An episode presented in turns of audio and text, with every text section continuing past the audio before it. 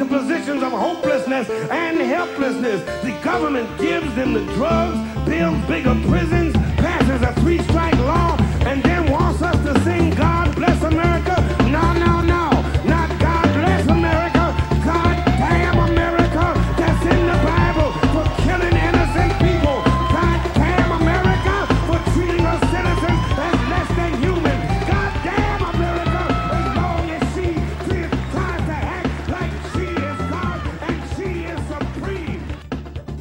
All right, Jesus Christ. Well, I'm drinking this time. Uh, hello, everyone, and welcome to Pod Damn America, the Gothic Socialist podcast for the stupid drowning children that are drowning because the sea is rising 10 feet over the little, little Ninos' heads.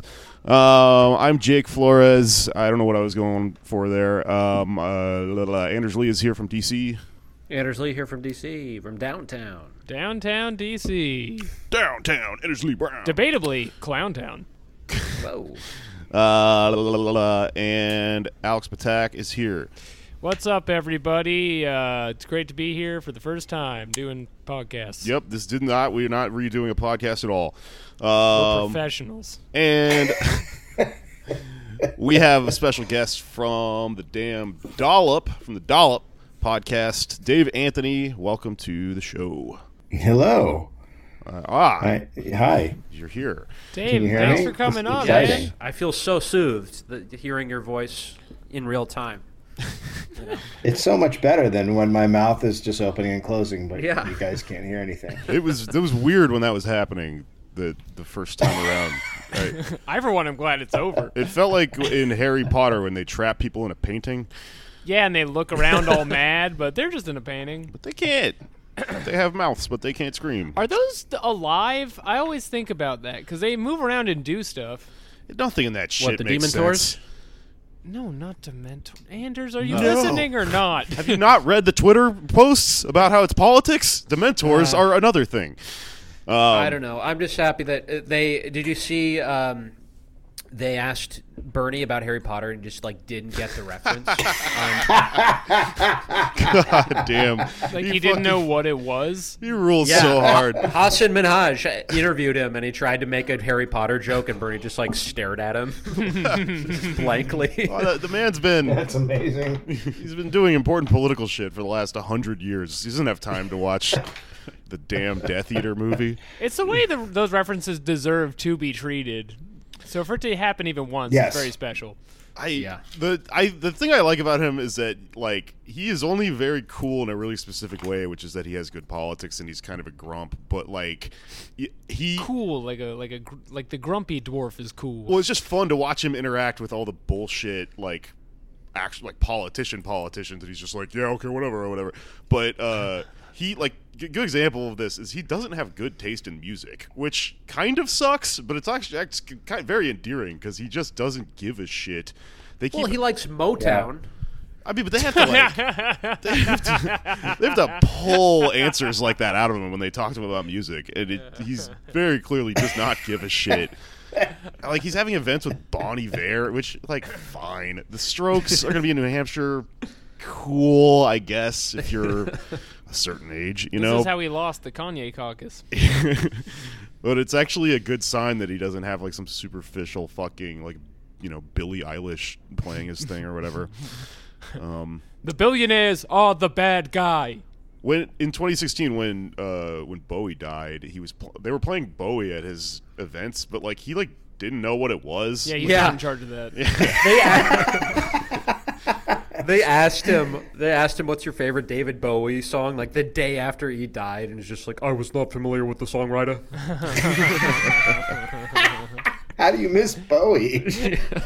by really, really, really caring about socialism, democratic socialism. um, I don't know. Anyway, uh, without getting bogged down in the ongoing uh, Gnostic demonic time stop spell that is Iowa, lasting the rest of our lives. Um, going to talk about a very specific thing here today, and uh, I invited you on, Dave, because I know that you have a background in uh, this topic. Uh, we're going to talk about the uh, climate end of the world. Um, Does that interest you? we're going to talk about how we're all going to get Yeah. killed by hurricanes, etc. Um, Alex, do you want to go ahead and get us started, yeah, sure. and then I'll, I'll insert Um, myself afterwards. Well, this is a slice of life from uh, what I've got going on. I'll, I'll I'll be on the internet like you or your average your average fellow, and uh, I'll browse the articles. I'll read Twitter. I'll do I'll do what you do. And uh, I found this very special one. I thought would be a good place to start our talk about climate change. Uh, it's the kind of thing you read. I don't know every other week that comes up and you just kind of take it in and then uh, move right along with your day. But I thought this one had a really good title. It was called, uh, it was in Common Dreams, and it was called, quote, Really, Really Bad. Scientists raise alarm over warm ocean water beneath, quote, Doomsday Glacier in Antarctica. No good. Oh shit, says a scientist. they just like they can't be any more direct with just like we're very serious. you should be reading these more carefully. They're going to affect your life. and you just read that and then go on to your preferred porn source. Does anyone hear this scratching sound? Sorry, All right. that was me. Yeah. It stopped. I was sharpening a pencil in California. Did you have a dog on top of your microphone? When I I think have about squirrels. when I think about climate Nice. change, I have to sharpen pencils. we have, we have to check because the the reality of Jake's apartment is it could be like an imminent situation somewhere ten feet with from us. It could be a number of different types of critters in here. There's a lot of critters. Okay, oh yeah, I lived with mice when I had, when I lived in New York. It was good. Mm-hmm. They're like it was just a roommate, paid rent. Yeah, kind of. What was Doomsday. it like when I lived in New York? Mice were my roommate. uh,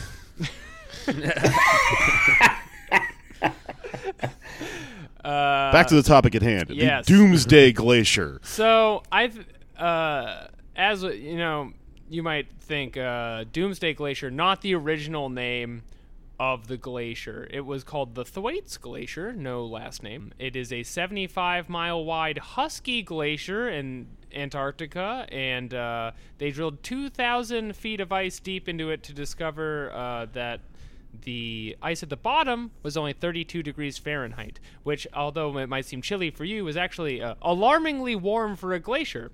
And this glacier, which you know we know and love, is uh, actually kind of alarming because if it melted, you know, which will take a while, it would raise the sea level 10 feet, roughly the size of stilts. It is alarming if a scientist digs inside of a glacier that is threatening to drown all of us, and it's the same temperature that it is in my apartment. Mm-hmm. If it's a, if it's like the temperature of fridges and eh, that does not like effectively keep your food good, it's a Yeah. problem. yeah. So, uh, just in this casual reading, we found out that the Doomsday Glacier melted it'd be a 10 foot sea level rise, and just in the U.S. that would mean a loss of 28,800 square miles of coastal land, pushing 12.3 million people currently living in those areas out of their homes. Florida, specifically Florida. Florida would get even skinnier. parts of uh, Louisiana, probably. But that's just the U.S. too, because there are so many, you know, especially like I think Southeast Asian cities that are just like barely above the Yeah. water with millions and millions and Bangladesh, millions of people. Yeah. Exactly. So the numbers are actually far, far scarier than that. I grew up in uh, Texas, and uh, there's Galveston is down there, just a town in the Gulf where there is a wall they just had to build to like keep out hurricanes because the town kept getting destroyed by hurricanes. So they did like the only thing that Texas knows how to do and just built Build a a fucking wall. but uh, They got in a fort. it's like such a band-aid situation because the fuck if everything just raises up, they just gotta like build another one or something. Yeah, and the oil companies have requested that the, the Texas build a wall around their oil refineries. Wonderful. Which- which again is one of their favorite things to do. As you may have heard in Texas, they like things big. yeah. yeah, I mean, and that that Doomsday Glacier isn't the only glacier, which is the exciting part. No. You know, they're all over the place, Right. And they're all melting. This is gonna happen like a million times over. It's just the one with the best mean- name. Somebody gave it a week ago, I'm guessing. Yeah, I mean, because it's huge. It's the size of Florida, so it's a big glacier. You know, so if it goes, it- it's. de- But they say decades or a hundred years. But Also, these things aren't linear. You know, there's there's glaciers in Antarctica that uh, that one one broke off recently, and and and they realized it was it was basically holding up other glaciers. So now the other glaciers will move rapidly, or you could have what what they call a pulse, whereas uh, just a big big chunks sloughs off into the ocean, and sea level rises super fast. Yeah, that was a load bearing glacier. This is going to be a real problem. yeah, no, the fun thing about climate change is uh, even when you're not an expert like myself, you get a very clear impression after even just a minor glance that uh, the scientists who have predictions for how all of these things work together are constantly surprised at how much worse the situation is than they originally thought. Um, yeah, I mean, one, one of the things about uh, the way uh, they've been doing their models is they're they're not modeling for the worst case scenarios and so we're hitting those worst case scenarios in some instances and they they haven't built their commu- their their computer models around that. No, so they're kind of surprised. Yeah. They're also assuming that uh, more in, private investment in green technology is just inevitable and that will just come with economic growth even though there's no nothing to really support that. No not at all. I mean the only yeah. way it's gonna that's gonna happen is if if it, people take to the streets and and you know destroy oil companies with their, yeah. with their fucking hands. Yeah, so this is like uh, there's so much to cover here, and again, that the, these just like apocalypse warnings you get every other week, just as a uh, general, uh, mildly interested citizen, that uh, you have to kind of wonder how we got to this place specifically where everyone is aware of what should be this directly life threatening issue, but no one seems to care, which is very strange if you think about it.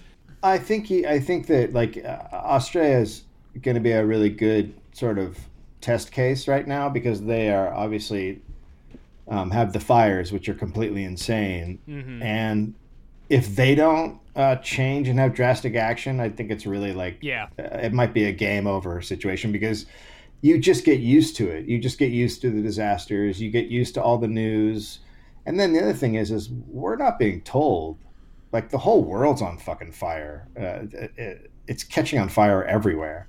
we just got uh, uh, the Australian news because it's very dramatic, but you know, go go look at maps of where the fires are. They're all over the place and they're burning where they shouldn't be burning.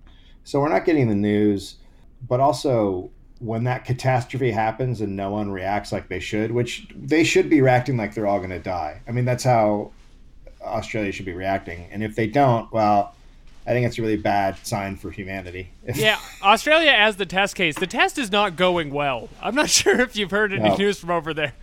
There's essentially no pushback or move to improve the situation at all. We did an episode yeah. with uh, uh, somebody from a podcast over there, and it's pretty bleak. Yeah, well, they're too they're too relaxed of people is the problem. Is they just uh, famously go for a swim in the ocean when everything's on fire and hope it'll sort itself out. People were literally hiding in the ocean during those fires. They're just yeah. waiting on the shore for it to stop. Just drinking those huge goddamn beers. You can't just. That's not the answer to everything, Australia. They don't actually drink. Every those. go bag should have an emergency Fosters. I think I, I think it's like seventy percent of the people now think that it that they're in a climate emergency. But you know what does that translate to? They have the same problem uh, that we have here, which is you know their Democratic Party uh, is is shit, and and while they're saying we need to stop climate change, they're also approving the biggest coal mine in the world. So people aren't going to come out and vote for them because they're even that party is not doing anything about climate change. So, right, they've pivoted to coal. That's their yeah. I mean, it's right now. it's it's just completely insane. So you know, it, it, all it all just goes down to corruption, and and it's not a surprise that the two countries that are really the worst with climate change are controlled by Rupert Murdoch media. Yeah, the, the effect on media is going to be a lot of what we're talking about here. But I thought it'd be like a good.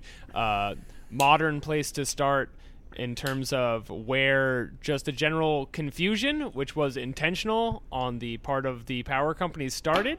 And from what we know right now, scientists, because I don't know if you're, you're aware of this, but uh, people are like pretty good at science. We've been to like the moon and stuff. Have you seen this? Yeah, I yeah. I fucking love yeah, science. Yeah. They like go down into yeah, the earth and they go oh, into the ocean. Yeah. Yeah, There's a lot of really smarty pants out there. Glasses are just like everyone has them by this point. That is that is so true. Are you going somewhere with this point? I'm struggling to follow, Alex. the point is, there are newspaper articles as far back as the 50s warning of the exact same thing that we have to convince people of today. But we know specifically, in terms of the energy companies, that uh, Exxon, now ExxonMobil, was aware of climate change from their own internal research teams as early as 1977, 11 years before it became a public issue. There was a big groundbreaking article on this back in 2015. I remember when this came out, and it was just kind of like, oh, they screwed us on purpose. They knew and they did it on purpose. Yeah. Yeah, they did. And you know the you know the the Koch brothers like uh, uh, up until uh, 2007, uh, the Republicans were on board with uh, doing something about climate change. Right. And then the, and then the Koch brothers came on and dumped in all their money and and that obviously changed everything. But now the thing that the Koch brothers are doing is taking over the judicial wing because that'll stop all lawsuits against Exxon and them. And you know now they're covering their ass on that end. It's going to be very hard to get anything past the Supreme Court for sure. Yeah. Oh yeah. That was um, so weird to look back and, and see like Al Sharpton and Newt Gingrich in that ad together, where they're just like sitting on a couch on the beach, just saying like, "We have to do something. We don't know what, but it's got to be something." How did that couch Yeah. get to the beach? Why are you acting like this is normal? and you you know you read about these things in the you know corruption. You don't want to be conspiratorial, so you think like okay maybe somebody knew, but maybe it's just a rogue agent. and It wasn't that bad. But then you look into this at all, and it's actually far more damning than you could possibly guess. Uh, the senior scientist in the 70s, his name was James Black, and uh, he wrote to the higher ups at the company. He was like, okay, so we see there's climate change. Quote, present thinking holds that man has a time window of five to ten years before the need for hard decisions regarding changes in energy strategies might become critical. And then, lo and behold, 10 years later, Exxon creates the Global Climate Coalition. Their PR group to talk people out of acting on climate change. um, Yeah. The name great. is Global really Climate bad. Coalition. So are they trying to sound like they actually care, or they're just pure deniers? Their move uh, throughout the 80s and 90s was to enthusiastically deny there was any kind of consensus on climate change, which is kind of the discourse we grew up in, which is, you know, there's a lot of warnings, but I'm not convinced. And that's where all Yeah. the PR funding for that started. It, it becomes an issue that uh, is about preserving market forces and their ability to act with the hopes that, you know, over time we'll figure it out. Yeah, th- th- as we get into where I'm going to go with this, uh, we've touched on a couple of things uh, that I think are really central to the, the problem. One of them being uh, the Koch brothers and their sort of astroturfing of these ridiculous, you know, vaguely named things like the climate coalition. Uh, but the other side of the coin is The Weather um, Fellows. the uh, the idea the the idea that's becoming more and more ridiculous as time marches forward that this can be solved with some sort of like market solution. Um, Probably the worst line in the TV show Rick and Morty of uh, the entire run. There's just something that happened on that show that made me like jump up out of my chair and get pissed off. Was uh, They turned Rick into a pickle. well, Rick is supposed to be this guy that the viewers of this TV show. I got so mad when they turned him into a pickle because that's what's going to happen to us. No, um, He's avoiding going to therapy. no. Uh, uh, there's a lot. Rick you know, Sanchez is supposed to be this guy who I know Dan Harmon sort of writes a lot of his uh, theories through that he thinks he's super right about, and. Um, you know he's supposed to be this guy that's smarter than um, fucking both left and right, etc. He's you know he, he understands the downfalls of the government. He's kind of this libertarian character or whatever. But he at one point he goes like he just says something about how there should be a like a carbon tax that would solve global warming, and it's written in this way where you're supposed to be like, damn dude, that's so smart, and that's literally like. We've tried it. It doesn't figure it fucking Rick. work. You know, there's a tax. I know. God, I, I, ugh, I get so mad at him, and I've, you know, It's I it did the Morty voice. for it. The last estimates I saw for a carbon tax for them to be effective, it's it's up it's upwards of three hundred dollars now. So uh, it's completely you know it could have been in the eighties if we did that. You know, it might have had some impact, but now it's like it would just collapse the economy. Right, it would have been a fun place to start decades ago, but actually by Yeah. this point it is far past the kind of like piecemeal measures you can hope to do. The yellow vest protests in France for the last few years are all about a s- like relatively small carbon tax that essentially just offloads the economic burden of these things just onto anyone who drives. Right, hence the yellow vest. That's, Parentheses yeah. working people. my roommate just got home from France. That's why he's dressed like and that. he's wearing a yellow vest. He lit a fireman on fire. I mean, you're just like Yeah, I part of this podcast by walking in the background. Jesus Christ. Bonjour, Sean. I mean, yeah, we should be ta- we should be taking the money from the oil companies. We should, yeah, nationalize them. out. Yeah, there maybe was a missed opportunity at some point for for uh, you know our whole capitalist system to maybe form a patchwork that would slow any of this down or form some sort of buffer. But I think we're actually hitting some like an accelerationist point with this shit, where it's you know it's it's we stop the capitalism and we you know we just Save yourself upend the whole system or we fucking doom. die because the planet kills us Yeah. which is you know mostly bad but uh, kind of good like the end of watchmen when he drops the squid on everyone and then they get along you know because we all unite against the squid. And in a way, climate change is the squid. Isn't that something to think about? spoiler alert end of watchmen ends with a squid Yeah, we Um, will put a spoiler on this episode. But I, I mean, the reason that we never got a carbon tax is the same reason you don't get anything nice in capitalism, which is the nice option is never the one that's taken by the society that can't plan any farther than five years ahead. Yeah. Yeah. So it was never going to happen. It's a it's a genie wishful thinking kind of thing. Uh, as is cap and trade, which was like looking like the only solution Democrats were coming up with, and now that's off the table, which is good because that was also a non-solution. That was the O- Yeah. Obama move. Yeah.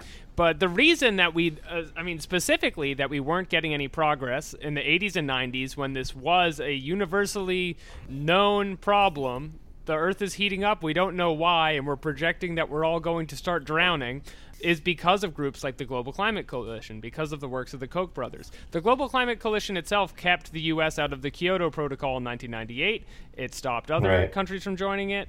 The thing is, the people who work in these kind of businesses know exactly what they're doing. So while they're telling everybody that we don't have to be worried about climate change, they're exchanging internal memos in their company that say things like, uh, "quote Victory will be achieved when the average person is uncertain about climate science." right that was that was actually their goal It's like the writing is so bad for this end of the world. It's really terrible. their goal wasn't even to make people believe it's not real it was just to spread uncertainty which is such Yeah. super villainous shit Just to cultivate millions of uh, s- self-described free thinkers who think they're like incredibly original by being like, I don't know about climate change. yeah through rick and morty to distribute Yeah. Rick Sanchez's around America. Just as a final note for the Exxon part of this, uh, as of when this article came out in 2015, according to Greenpeace, Exxon had spent more than $30 million on think tanks throughout the decades to promote climate denial, which is just essentially to throw a guy into every conversation who's just like, what are we even talking about right now? Yeah. A-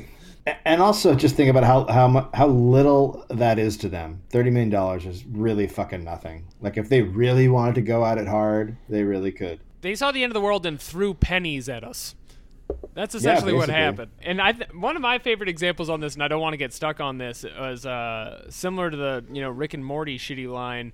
Was uh, the South Park Man Bear Pig episode? You guys remember that?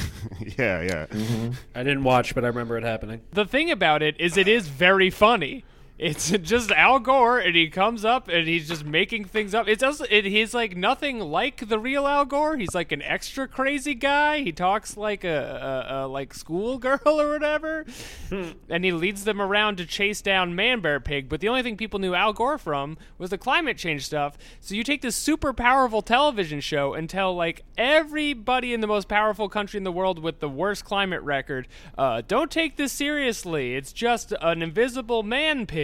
Yeah, they had to Yeah. apologize for that, right? It's like the only thing they've ever apologized for, and they apologized that for it in true? 2018. Yeah, what two years ago? Did they do it in 2018? Yeah. like 15 years later, they were like, "Oh, our bad on that one." That's funny. yeah, but let's just be excited that uh, libertarians apologized for something. I know it's uh, quite remarkable, um, and it does go to show you. I mean, I think you ri- are right. That shit was funny, which I think is, uh, I mean, it's just in an age when everyone's like, comedy is about truth. It's kind of an important thing to look at and go, no, you can make actually a really funny, compelling argument that is complete bullshit. It's kind of like a du- tough time to be a comedian in that uh, the moment to be funny seems like it's almost past. well, also, it's not just very valuable socially right now. Culturally, be hilarious. people like believe that what you're doing is like, you know, truthful and uh, you're a philosopher and all this shit. And it's like, no, we're a bunch of fucking idiots. Listen to the scientists, you fucking moron. Dude, Al Gore, he's sucking his own dick. That's. I mean, I've said before. I think an inconvenient truth was a major setback. I thought it was the funniest film I've ever seen.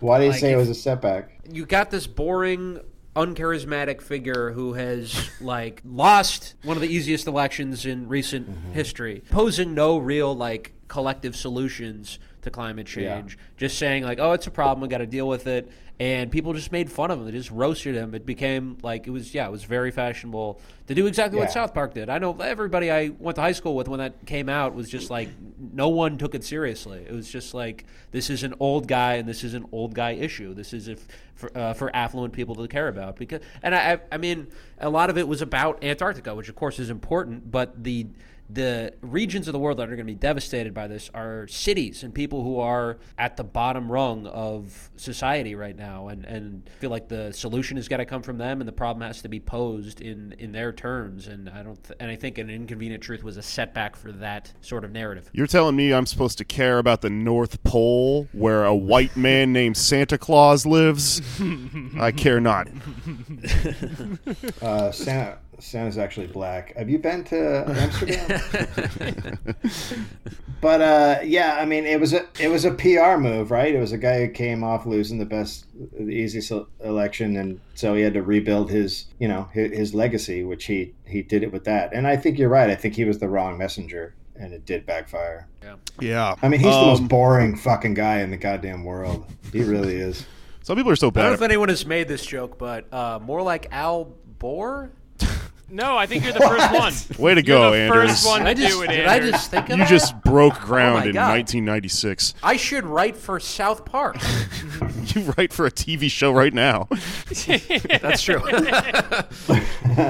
Where the f- where the fuck was Gore when he was uh, the vice president? He, he wasn't doing shit about it then, and then when he's Right. out of power, all of a sudden, you know, that's the kind of shit that is why we are where we are. Yeah, it- uh, yeah. I mean, he really was a a, a a thing that like aided in a manufactured narrative that this is sort of a privileged thing to care about. Uh, does anyone mind if I get right into my thing? Because I think it dovetails with what we're talking about. Oh Dive in, no! baby. After you, Jake. Um, okay, so We already segued to Al Bohr, which was the bullet point above this. So. So, um, I, everything that we've been talking about sort of all connects into uh, a large story that spans, you know, a few decades. And I, uh, I've basically I've been reading Dark Money for the last few months, which is a book. Oh God, Jane is that Mayer. depressing? Yeah, it's fucked It- up. That's why, I'm, that's why I'm reading it in And chunks. and and Muntz is right because you literally can't sit down and, and go through it at one in one reading. You just can't. It's No, yeah. I have to do it in chunks because it's just it's so fucked up, and uh, also it's a long story. so There's a lot of different stuff that I, I mean, we already talked a little bit about um, like the Freedom School and how they overlapped with these crazy uh, cults that you know are. I, I learned from listening to the last podcast on the left right after we did our episode about theosophy, this crazy cult that a bunch of libertarian thinkers were involved in. That that cult also is the origin of the um, Hale Bopp Comet, uh, fucking what's her Heaven's Gate cult. So all this Oh. stuff is connected. I'm continuing my theory that libertarians are warlocks and the bad kind. Uh, we'll get to that a little bit in this section. But um, you know, basically, I want to start by talking about something that we touched on, which is that climate awareness was actually a fairly bipartisan issue before the Koch brothers got involved, uh, when they realized that you know it, the climate awareness is a thing that would be in direct conflict with their interests in the fossil fuel industry. So, for example, LBJ's campaign, a Democrat, was largely funded by oil companies. That's a thing that used to happen before these things got sorted out from one side to the other. Republican President George H.W. Bush was very, uh, I mean, he, active uh, in terms of climate change. He's quoted at one point as saying, "We're going to combat the greenhouse effect." with the White House. with the White House effect. which is That's how people talked back then. what a Such a ridiculous. fucking idiot. yeah, I don't really know what he meant by that. And I'm His sure he plan was to uh, use a jet strike onto climate change. Yeah, he was gonna shoot the atmosphere. Yeah. Isn't that something? Didn't wasn't Trump gonna nuke the sun at some point? I can't Read remember. my lips. I will kill the sun. We will take his sunglasses. Why am I doing him like Ice T? Okay, uh, so- Which we've established previously. We cannot do an impression of. Yeah, yeah, yeah. okay, so uh, the Koch brothers, you know, their their journey from uh, you know from having the a father who was sympathetic to Nazi Germany that raised them in just the most bizarre way possible. You're going to want to get stuck on that. Just move right on past yeah, I mean they, they they're interesting because they started off as such far right like libertarian extremists that they weren't actually that involved in politics itself because they they for example would call the most right wing people in politics like liberal whatever the equivalent of snowflake was back then. They would look at a fucking Rush Limbaugh or something and be like, "This guy's a fucking hippie," you know? right? They do like Michele Bachmann's shit. Yeah, they really just believed in sort of, um, you know, like the market, uh, and that they could just operate as independent people with their money. But obviously, that doesn't fucking work. Their whole thing is bullshit, right? So eventually, they sort of uh, develop these ways to dump money into Republican politicians' pockets as a way of, you know, hijacking uh, whatever the fuck was already going on in the Republican Party at that time. Um, and using, you know, this thing known as dark money that this book is about to influence the government. And one of the ways they did that was the concept of astroturfing, which is uh, you know this kind of almost psyop type thing where they would create um, you know a narrative from the ground up by hiring and paying people to pretend like they cared about a thing more than they actually did. And Right. They would, um, you know, create. In the same way, a field, in, in, in an astroturf field, it's not a real field. exactly. It's uh, it's Fake. Oh, that's what that means. yeah, it's uh, fake grassroots. It's also the what we're gonna have on the ground after climate change. you can put it on a roof. gonna be the damn Astrodome everywhere, and uh, you're Yeah. gonna have a picnic with your uh, special lady, and the- it's gonna go. Yeah. it's gonna hurt. Look out for the astroturf spiky. ants. You fucked. We can't do this, right? So, you know, they create like PACs, special interest groups. We've already named a few of them, um, but largely just these vague organizations that just had like all these insane names that uh, you know that like they're misleading. They kind of sound like they're actually about one thing when they're actually about something something else. Um, the strategy of astroturfing came from the work of Doug Goodyear and Tim Hyde of this thing called DCI Group, which is one of many of these weird ass names. They protected the interests of the tobacco industry by creating fake smokers' rights groups, which is not a thing anyone has ever organized for Right. outside of maybe like Denis Leary or like that type of guy in the 90s. That no one's ever showed up with fucking pickets. "Ah, s- smoking is uh, famously I'm on fucking break. it's a famously cynical thing to do, you know. So like, no one's really rioting in the streets over it, which is part of Also why. hard to get a chant going among smokers.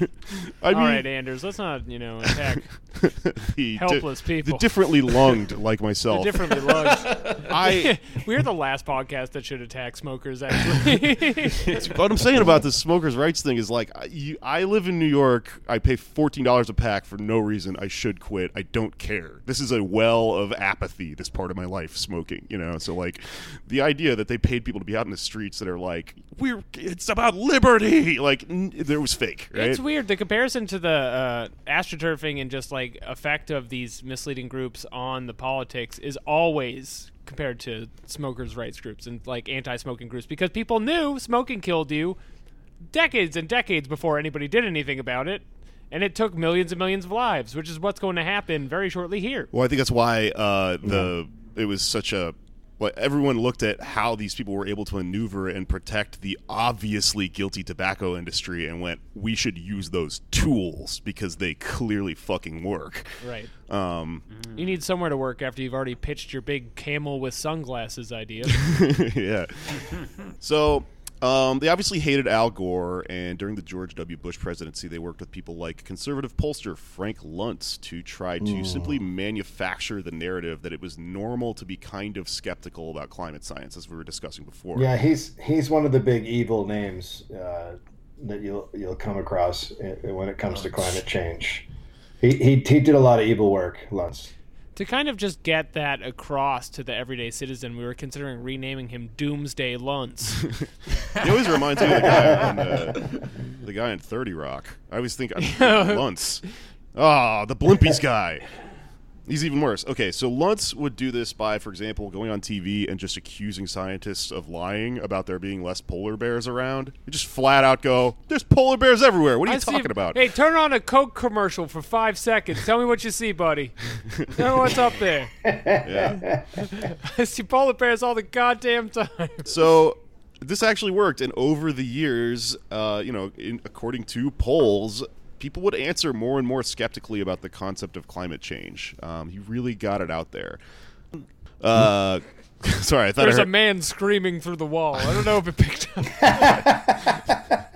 I can't tell. I thought someone was screaming. We heard him around this time yesterday too. Yeah. Um, later on, Obama would go on to push this uh, cap and trade deal, which was this, you know, vague, feeble, market-centered thing um, that you know had been tested before. They really thought it was going to work, um, but obviously, the early years of Obama, uh, you know, he just got stomped by the uh, Republican opposition, who just flat out, you know, refused to to, to work with him in this way that he was described. You know, they had no reason to. I don't know why he didn't foresee this happening. Um, Right. I mean, e- expecting to get anything past these people who still won't move past the fact that they want to see your birth certificate. yeah, it's fucking impossible. yeah. The first few years of the Obama administration. He was just living in in the West Wing, but you know he also he also took you know our oil gas production from what we were three to number one. Like Obama also we went in and weakened the Paris Accords at the end. The U.S. are the ones who went in and were like, let's not make this legally binding. Let's back off of stuff. Like Obama's not not at all. Uh, any his legacy will be very very dark when uh, this is all said and done. Yeah, He's uh, just going to say, yeah, he's another one who thinks that he's just kind of setting the stage for industry to take over for this, you know, Yeah. Green, privately funded green technology renaissance will just take hold at some point. And Any second now. Yeah. yeah. Don't move to California, but we're about to get it. yeah, and it's a thing that like like liberals are still very much arguing just simply because I think they think the the you know the socialist response to this is maybe just not going to happen or unreasonable. I, I always think about this episode of uh, when Bernie Sanders had a podcast a few years ago. I don't think anyone really listened to this or caught it. But he had a, just a podcast where he podcasted. What was it Um, called? It was he harassed women online. You know, it was one of those things. No, uh, I can't remember. It's called the Burn Ward. I can't Burn remember. Town. It was just called like the Bernie Sanders podcast or something. Bernie Sanders experience. Yeah, the Bernie Sanders experience. you talk about MMA. no, no.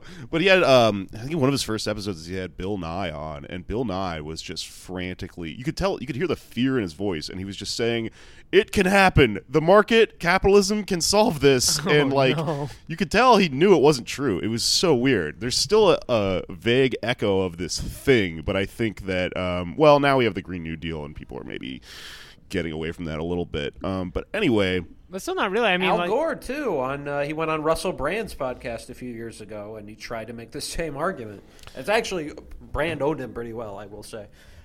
every once in a while, Russell Brand he know? really Yeah. it out. really gets one Yeah. in. Yeah, he can do it once in a while, but the, the Democrats are definitely just completely wrapped up in the the tech will save us, you know, nonsense. And the other thing too is Brand is a big uh, carbon uh, producer with all the breathy gasps he has in his wonderful lovemaking.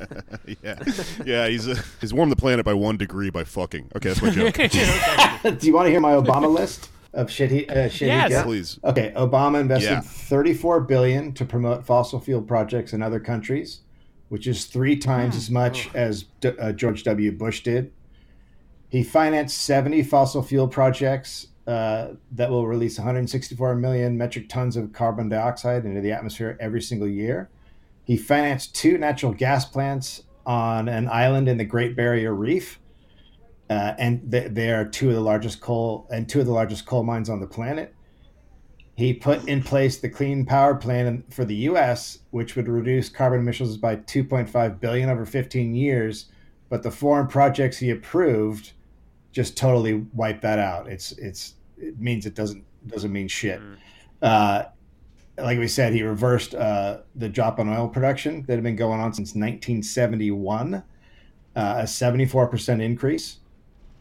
Uh, the U.S. pumped the most oil in 43 years in 2015 and became the number one oil producer, uh, uh, the number one petroleum producer. It's we're now number three for oil production behind Russia and Saudi Arabia, all because of Obama. Cool. Yeah, it's it's a pretty great legacy.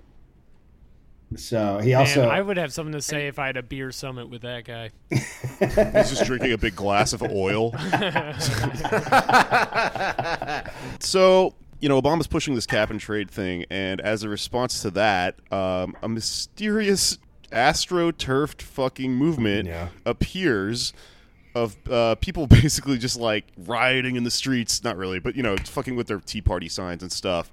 And the the thing that they're all so concerned about that you know supposedly occurred so naturally was this concept of the cap and trade bill causing their gas bills to go up Yeah. which is like a thing that only Hank Hill has ever organized about like no one is I my g- grilling it's gonna g- cost me hundreds and hundreds of dollars you know just trying to grill.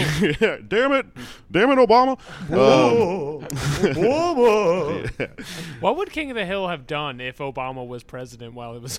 you can't think about. would he that talk about it? Would he talk about it? everyone on that show would have voted for Trump it's not fun to think guy. about um I think there were some Gary Johnson supporters in there. maybe That's true. Dale Gribble is would be QAnon at this point for sure. Yeah. Um, I mean, it really like I love that show, and it did like kind of identify some of the precursors to that type of shit. Yeah. But uh, I think Bobby is probably K Hive. yeah, for sure, his dad would be so pissed off. um, so Cap, Cap and Trade would make it to the Senate, basically dead in the water, but um, it was it was uh, spoken on behalf of by this very bizarre coalition of Republican Lindsey Graham, Democrat John Kerry, and uh, who I would list as maybe like a verse political person. That's a, a gay term I learned on the internet. Uh, What Joe does it Lieberman. mean? it means you uh, you both fuck and get fucked. Um, Oh, okay. Joe Lieberman. The switch. is that what that that's what a switch is? I always wondered. Okay. I think so. I think it's another Right. term for a switch. Yeah. Um, Joe Lieberman, political switch. He likes it all. So, It's a Nintendo term. so Lindsey Graham, John Kerry, and Joe Lieberman, uh, you know, would speak about it and promote it in this sort of like bipartisan effort. Um, a group called American Solutions ran attack ads framing cap and trade as a this tyrannical nightmare. All of this culminated in a Tea Party activist calling Lindsey Graham gay. Uh, on the Senate floor. It kind of went viral, and that person, uh, I think, turned out to work for American Solutions, which is obviously run by the fucking Kochtopus. It's an op. Wow. It's a homophobic op. The funniest thing is just that like that's all they had to do was hire someone to just go. And I think the actual quote is somewhere he goes like, "Listen, pal, I don't care about what you do in your own time, you know, and uh, I don't care about your lifestyle. I just mean, uh, you know, the energy bill thing." And Lindsey Graham is just like, "What are you talking about?" Because he's not gay. It's- just like the kind of Metal Gear mission you would get working for the Kochtopus. You know, Snake, we need you to go do tropes to Lindsey Graham. Yeah, he says, I'm a tolerant person. I don't care about your private life, Lindsey, but as our U.S. Senator, I need to figure out why you're trying to sell you out your own countrymen, and I need to make sure you being gay isn't it. Graham isn't So- gay, and the American and American Solutions is funded by Newt Gingrich and the fossil fuel industry. Um, yeah, I got an American solution for you. Marry a woman. There you go. Jesus Christ. Oh my God, Anders is so that was like the elaborate move to make Lindsey Graham a victim? Yeah, and it, it was weird because it was already dead in the culture? water. But Yeah. I mean, this is just one of the many things they would do to slowly influence the culture, um, which is something that, like, you know, we, the, the Koch brothers straight up bribe people plenty, but I mean, they also just dump tons and tons of money into these, you know, like we talked about the Freedom School, these like think tanks and things like that to sort of pervade all of this, you know, this ideology as, you know, really trying to achieve like a cultural hegemony, I guess. Um, there are millions of astroturf groups and dubiously named think tanks in this book. For example, there's a group called just called CO2 is good. it's owned by a coal magnate if you do a little digging. Um, but most of the tentacles of the Kochtopus have origins in the Heritage Foundation and the group called Americans for Prosperity or AFP. You can trace almost everything back to AFP and the Heritage Foundation. So, for example, right after Obama was elected, um, when everyone was focused on the bailout, and that was really like the you know 24 hour news cycle was the economic crisis at the time. This ad popped up out of nowhere, right? An ad was um, a television spot about a spoiled slacker named Carlton. Uh, hey there, said a louche looking young man plucking away at a plate of canapes. I'm Carlton, the wealthy eco hypocrite. I inherited my money and intended fancy schools. I own three homes and five cars, but always like to talk with my rich friends about saving the planet. And I want Congress to spend billions on programs in the name of global warming and green energy, even if it causes massive unemployment, higher energy bills, and digs people like you deeper into the recession. Who knows? Maybe I'll even make money off of it. Carlton was in fact the creation of Americans for Prosperity. so th- they just made a commercial with a guy who today would have a man bun. You know, the idea was like, oh, this this bougie effete hipster is the type of person that's into climate science, and they I like actually, that he announced. He just tells you what he's all about, though. He's like, "What's up? I'm Alex. I'm the sleepy alcoholic. Yeah, well, it was a type of what I'm about." the type of hit ad where you're just like, I'm a stupid climate guy. Look at what I'm fucking eating. yeah. I'm not like you. um, the Koch, the Koch brothers also like one footnote um, outside of the astroturfing thing that is just really funny to me is that you know they themselves said little about the views on climate change. I'm just going to read a little bit here from Dark Money, but in one interview, David Koch suggested that if real, it would prove a boon. The Earth would the Earth would be able to support enormously more people because a far greater land area will be av- available to produce food. He thinks that is like what happens after the Earth warms. is Crazy if true. we could farm in the you know South Pole or whatever. Um, That's what, that's like the Sarah Palin thing. Of like, what you hate beach season year round? of like a very specific future they've planned in their crayon book. Like the thing about that is, like by current estimates, the world needs to double food production to sustain the, the growing population by mid-century, uh, and the agricultural centers in a lot of the world are being devastated by climate change. So if we don't do something, like we literally can't make enough food for people. Yeah, 100%. yeah.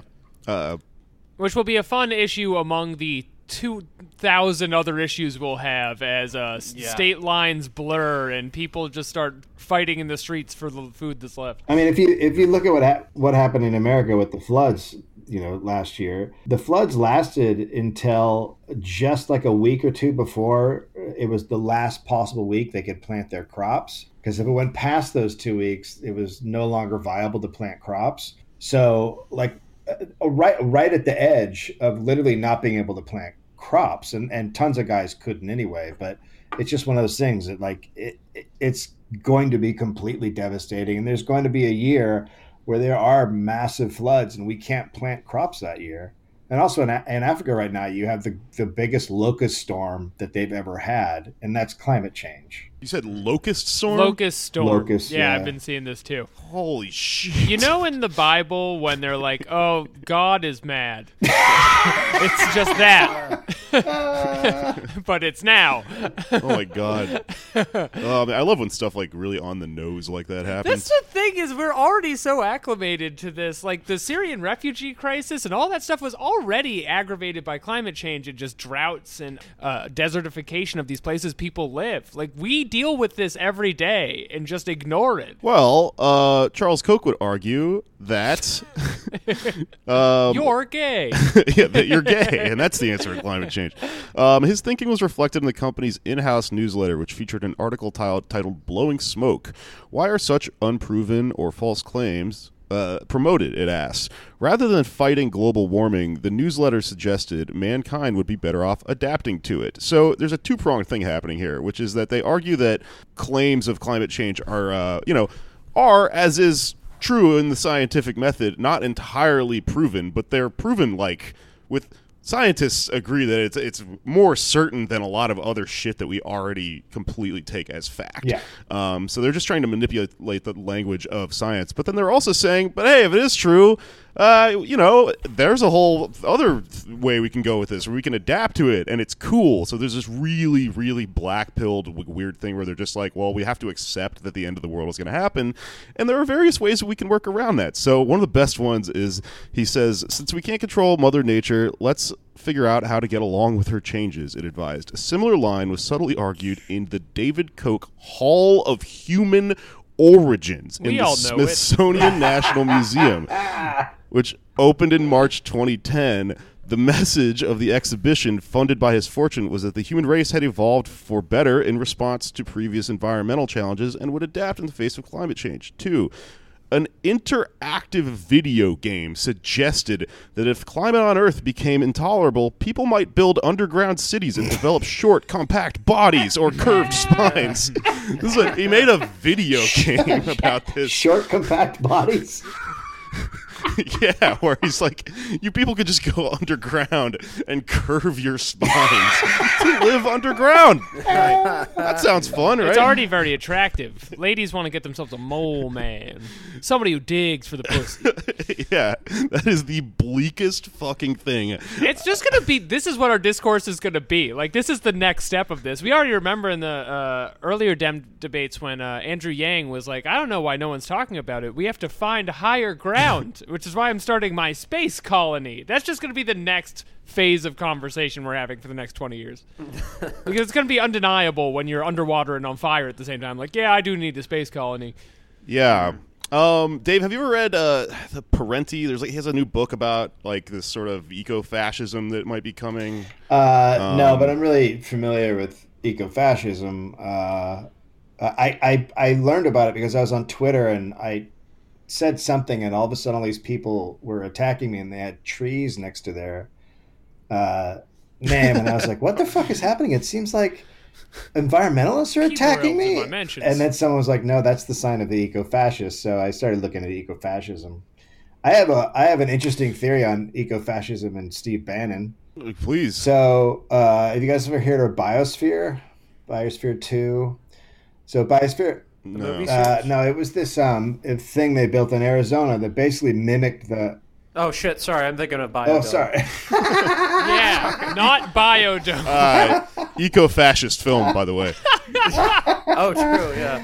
Uh, so, uh, so they created the biosphere, which was essentially um, it mimicked the planet. So, and it was a self-contained, uh, you know, large uh, in, indoor thing that uh, basically, when these people went in, then they were supposed to whatever farm and do different things, and they were supposed to live in there for a while. And what ended up happening was uh, the greenhouse effect. Uh, you essentially had carbon dioxide just uh, overwhelming and, and them, and they had to leave.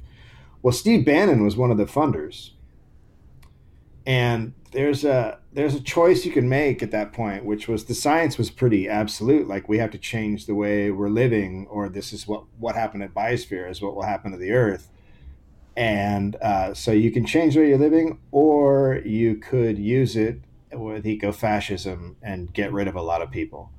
So I, I think uh, Steve Bannon being a part of Biosphere put some ideas into his head about where the Earth was headed. For sure it does Yeah. Uh, Um, Ever notice with those people, uh, there's a very specific uh, list of the people who need to go away? Yes. And they're never on their own list. yeah. Yeah. And it's uh, it's like executed by cl- cleverly defining who gets onto the lifeboat, not who's left out. Yeah, right, for right, sure. right. Yeah, it's also fun when you uh, encounter a new group of psychos on Twitter via a specific new emoji. I had no idea there was tree Twitter. So I have a treat uh, for the end of this episode, or the end of my segment here at least, um, which is that in learning about all of these astroturfed organizations that the Kochtopus used to manipulate the you know the conversation. This is the most anyone has used the word coke to It's in the book a lot. It's you know you know what it is. It's a cartoon of a large octopus that has its It needs tentacles no everywhere. explanation. It's wearing a little top hat. um, it's a Coke. It's an octopus version of Mr. Peanut. Okay, um, and we have to kill it like we killed Mr. Peanut. I know. So, the absolute weirdest group they helped fund has to be this thing called the Cornwall Alliance, run by a guy named E. Calvin Beisner, who is something called a Dominionist, which is an extreme branch of Christianity that believes in totalitarian theocracy and whose goal is to, quote, bring order to the Alpha Quadrant by creating a theocratic American government where slavery is legal and the justice system is reverted back to the Old Testament. Dominionists are sometimes referred to as the American Taliban. Um, Fantastic. Beisner wrote this thing called the Cornwall Declaration, which attempts to invert and repurpose the biblical concept of stewardship.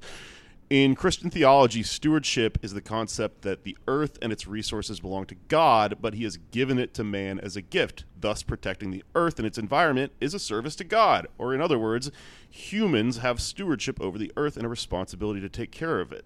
Um, this theological concept has been historically uh, used to recruit evangelicals for environmental activism. Not a bad idea. They, you know, it's a healthy way to think about that.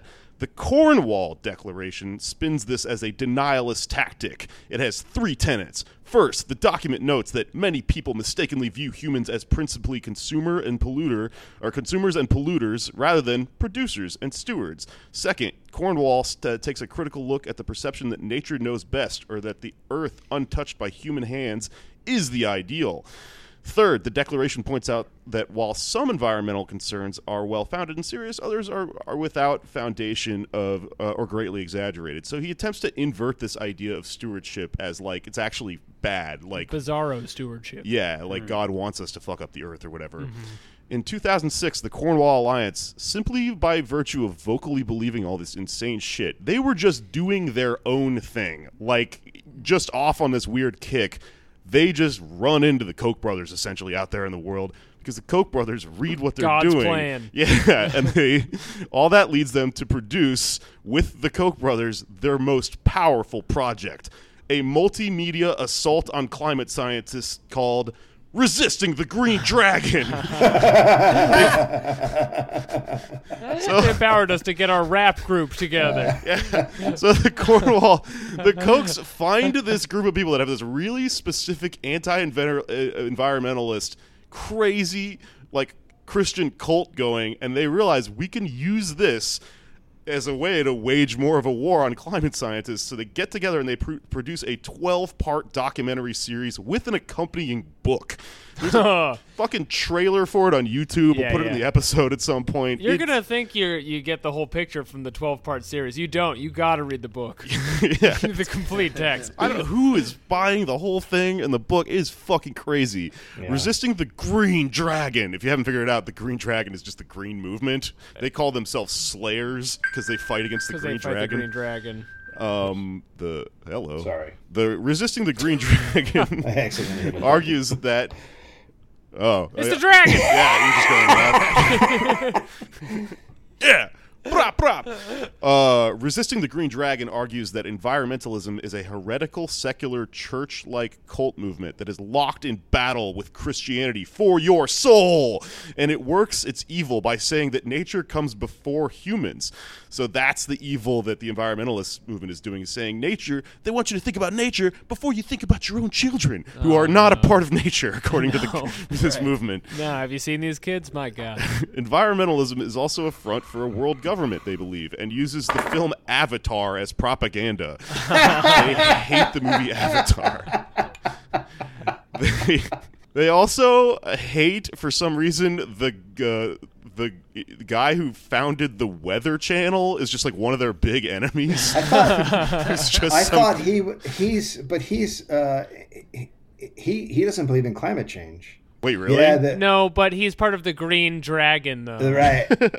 but no, but the guy the guy know, I don't- the guy who or maybe it's a new guy who owns it, but the guy who uh, owns the Weather Channel is a climate change denier. Well, it might be the guy who owns it now because the guy who started it, I looked him up. Does the president appoint the CEO of the Weather Channel? He's a, the the Weather Channel was founded by a meteorologist uh, who named. Let me pull this up here. John Coleman, who died two years ago. So it may be that his organization was taken over by an anti-climate person.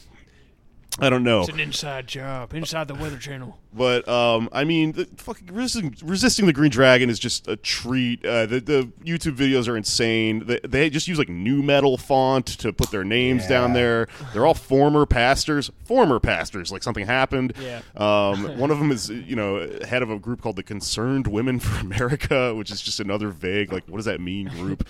Um, Concerned with they, they believe that AIDS and tornadoes are God punishing us. Oh, that's- like they that's took true. the homophobic thing. yeah, sure. Um, Well, we can agree on some points. they, they also describe themselves as post-structural, which I think is really interesting because that is a movement that um, you, you know, you know, I, I've been reading a lot of Gilles Deleuze lately. Like the, there, there is like a whole other movement in philosophy that is really interesting that you know rejects some of the uh, transcendent and hierarchical ideas of philosophy up to that point. I don't know how they think what they're doing is that though, other than uh, Gilles Deleuze uses the metaphor of a tree a lot, and they either love or hate trees. I can't really tell.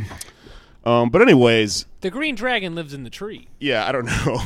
so you gotta burn that down. if you're listening, we'll put some of their shit into the episode. Um, Children are naturally susceptible to deception. Not surprisingly, the Green Dragon targets your children more than any other group. It subjects them to a steady drumbeat of environmental propaganda that contradicts the Christian perspective.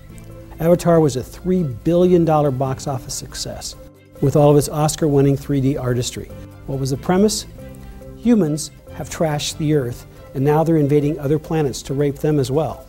As Ross Douthat correctly notes in the New York Times, there's a gospel at work here. look them up. It's complete batshit Yeah, insanity. Dominionists Check out are their uh, SoundCloud. really terrifying. Uh, Ted Cruz's father is one. wow. That's right. That didn't surprise me at all.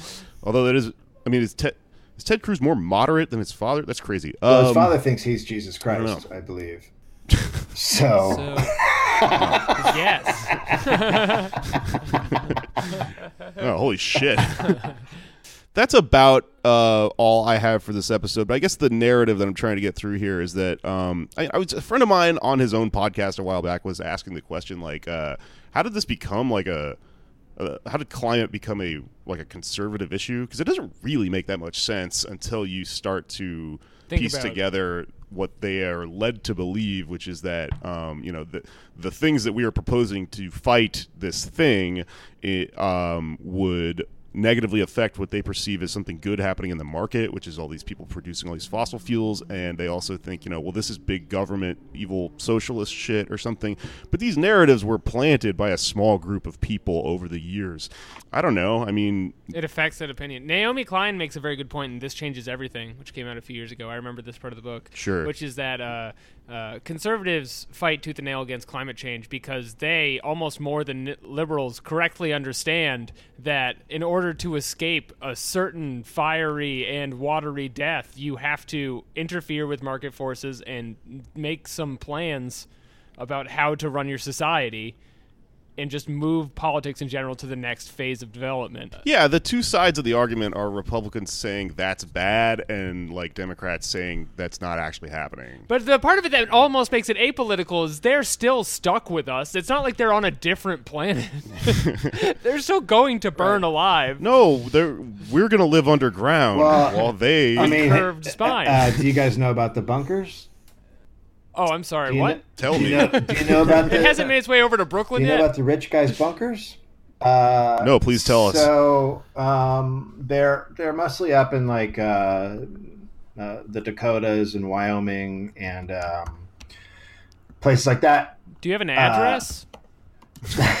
so they're they they've they've created bunkers that are enormous and they will uh, they're supposed to last if not forever you know 10 15 years inside there they have pools they have gyms uh, and they sell for like uh, two two to five million dollars to get uh, whatever it is an apartment in there.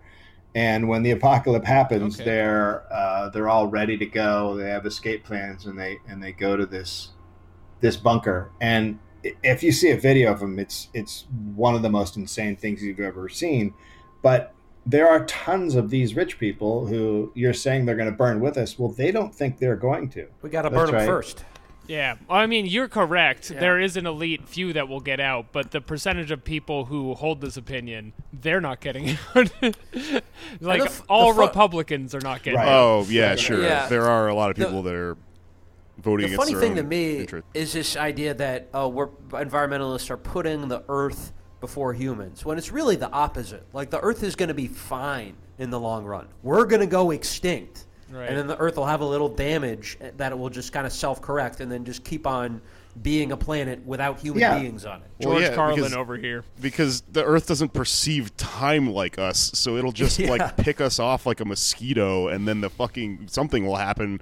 The Earth also isn't like alive. It's it's Gaia all- will remove the louse from her dress, It's thus sparkling for the ball of time. yeah. This is a huge problem for us, like living on the fucking thing. Um, that uh, there's a new season of uh, American Horror Story that is based around those bunkers. It's not good, but I enjoy the show. Okay. It's my trash TV. I do like that it's like Fallout. Yeah, if you guys want to like pool some money and just like consider just having one, I'm a really good roommate. I just like listen really well, and I'm just up for whatever. And I, I, I, I like you guys. I think let's But last here- this one here's out. the- we got it. Yeah, Here's the Hey, we thing should all about start having a- planning for that. Here's the thing about having a bunker for the, the apocalypse, um, and you're rich. If you're rich, you're you you couldn't be a more useless human being in end times. I mean, like almost any other person on Earth has more skills than you to survive in some kind of way. But what? But they've all they've all hired guards to surround their bunkers. Well, the guards are just going to fucking kill them and bring their families in. Like that's how these things work. The first people to die are always the the guys surrounded by Right. security Oh, like- guards who will take all their shit. 28 days later. Well, yeah, because it, like after the apocalypse, you what? They're not gonna. That's right. Money's not gonna mean anything. You can't be like, oh, I'm gonna give you more green dollar bills that you Mm-hmm. can spend out there in the scary, you know, uh, gray landscape with the dead tree and everything. Right. So if you want to do well, join a shady mercenary arms group. I think That's That's- the lesson here, and maybe that's what we can look into. Yeah, we have to start um, developing uh, those single shoulder pads that you only wear on one shoulder with the spike on it, Right. and uh, you know. And list in Frieza's army. trucks that we can all stand on while we drive around and shit. um, well, anyways, uh, I think we're getting pretty close here. You guys? Yeah, I mean, the else? only final point I had on this, and we we kind of talked about it earlier, was uh, the proposed solution in the uh, uh, discussion politically is always, you know, why don't we have a carbon tax? I heard Pickle Rick say it's time for a carbon tax. Let's get epic on it, my fellow man. But uh, the reality of the situation is we are so far past the moment for a climate tax that without going into it, the only way out of this situation at this point in time is to just let's just say it it's to Yeah. nationalize the oil industry. it's to grab this fucking uh, thing that's going to kill us and drive it into the ground before it kills you. Uh, and that is not even in. It's implicit in the Green New Deal, but it's not spoken of. If you Google nationalize a Green New Deal, only Republican websites come up. But that's what we got to do, and uh, maybe we'll do a different episode on that more specifically. And what do you think we should do? Well, the they they got us they go to the? Hague and they fucking they get the end the Nazis did, and and on and honestly, if you want to stop, if you want to stop, you know, the Koch brothers and other people from doing this shit, that that's the answer. A couple of them get the death penalty or whatever you want to call it, and then they start thinking, oh, maybe this isn't worth it. Right. Yeah, we have to kill the Kochtopus. We have to stab it through its little monocled eye, and then it dies. It's the only way to It kill an octopus. and then we eat it. It is the only way to Or go. no, we eat it alive. well, they're smart. We Yeah. eat it like an old boy when he eats that squid alive. He eats squid alive. Did you know that uh, the actor who plays the guy in Old Boy is vegan? Oh, And they made him do that scene four times. Jesus Christ, that is fucked up. That's probably one of the most upsetting anecdotes I've ever heard. Well, that's cool. Well, um, I think that uh, I think that about does it. This is a good app. Um, I'm just Oh very my happy I got to share resisting the Green Dragon with the world. um, gonna go find them now and try to join their cult. Um, does anyone want to plug anything before we get out of here? Uh, Dave, what do you have going on? Just the dollop. I just have a podcast called The Dollop. That's it. The dollop. If uh, somehow you are fans of us and you don't know about the dollop, uh, which I don't think that's the way that di- that that. I don't think that's the direction that dynamic works, but if it is, uh, listen to the dollop. It's really good. Yeah, check it out. They're up and coming. I just listened to the one you did with Patton on um, was it Reagan? You guys did? Oh, Reagan. Yeah, that was a great one with Patton Oswalt. Yeah, yeah, it was funny as shit, Yeah, it and turns also out- very depressing. Turns out Like- we've been here before, huh? Yep. Yeah, you gotta laugh. yeah, yeah. Um, And if you are fans of us, you have to come to our March 3rd live show for Super Tuesday at Caroline's on Broadway in Times Square. I'm told we're gonna have a um, like a promo word you can type in to get tickets for ten bucks. Nice. Green so, Dragon. Uh, yeah. Green Dragon. Yeah, we're all going to get together. This Green Dragon. Oh, is the Green word. Dragon. Yeah. We will almost definitely not be in charge of picking the word. but if we are, it's going to be Green Dragon. Yeah. Well, I picked one today, but I pitched it at them. I gotta see if they like it. I Yeah. I don't know how this works. Details to come. This is the first club I'm working that isn't uh, like a broken down train station or a crust punk apartment in a while. All you need to know about this is we're all going to get together and take a real cute photo op. They're going to put on a billboard in Times Square, and it's going to be hilarious. Yeah, um, but we are doing our live uh, debate show again on the 19th at Secret Loft. Um, and like I said, or like Alex said, the, our Super Tuesday show is going to be fucking huge. We're going to put a lot of work into it. It's probably the biggest thing we've ever done. So if you're in New York, I know it's in Times Square, baby, but come on out and we will fight Elmo together after the show. yeah, spend a night at the M&M store. Yeah. Other than that, follow me on Twitter at Patak Jokes. Andrews, you got anything? At Anders Lee here on Twitter. If you're in Vermont, come to my show Dummy on February 29th, 8 p.m. at the Revelry. Mm. Um, I will be in Pittsburgh, Pennsylvania, at Dee's Cafe on Valentine's Day for some reason. Just to go into Ooh. Pittsburgh to do a show. for love. and I'm going to hang out in a bar called Take a Break, where beers are very large and two dollars, uh, and smoke inside for uh, the great holiday of Valentine's Day. And um, I think, If you're a single woman in Pennsylvania, this is a real chance for you to capture Jake. Uh give me your smokiest bar hag, I will fall in love. um, yeah, I don't know. I've also got tons of shit on my pin tweet. I think I'm going on tour with Street Fight again in April. We're going to Florida, so uh, yeah, I don't know. Just keep paying attention. And oh, one more thing, one more thing. If you like our podcast, uh, I always forget to do this: rate, review, and subscribe in the iTunes app because it'll help us get our numbers up, and we need to reach more of the stupid children. And if you see a climate executive of some kind, uh, harass them and make them afraid for their lives. I guess that's my only plug. Yeah, Yeah. yeah. that's a good plug. All right, uh, that's a podcast, everyone. Yep. Uh, I'll see you at the meeting. Thanks, guys. It is finished. It's finished.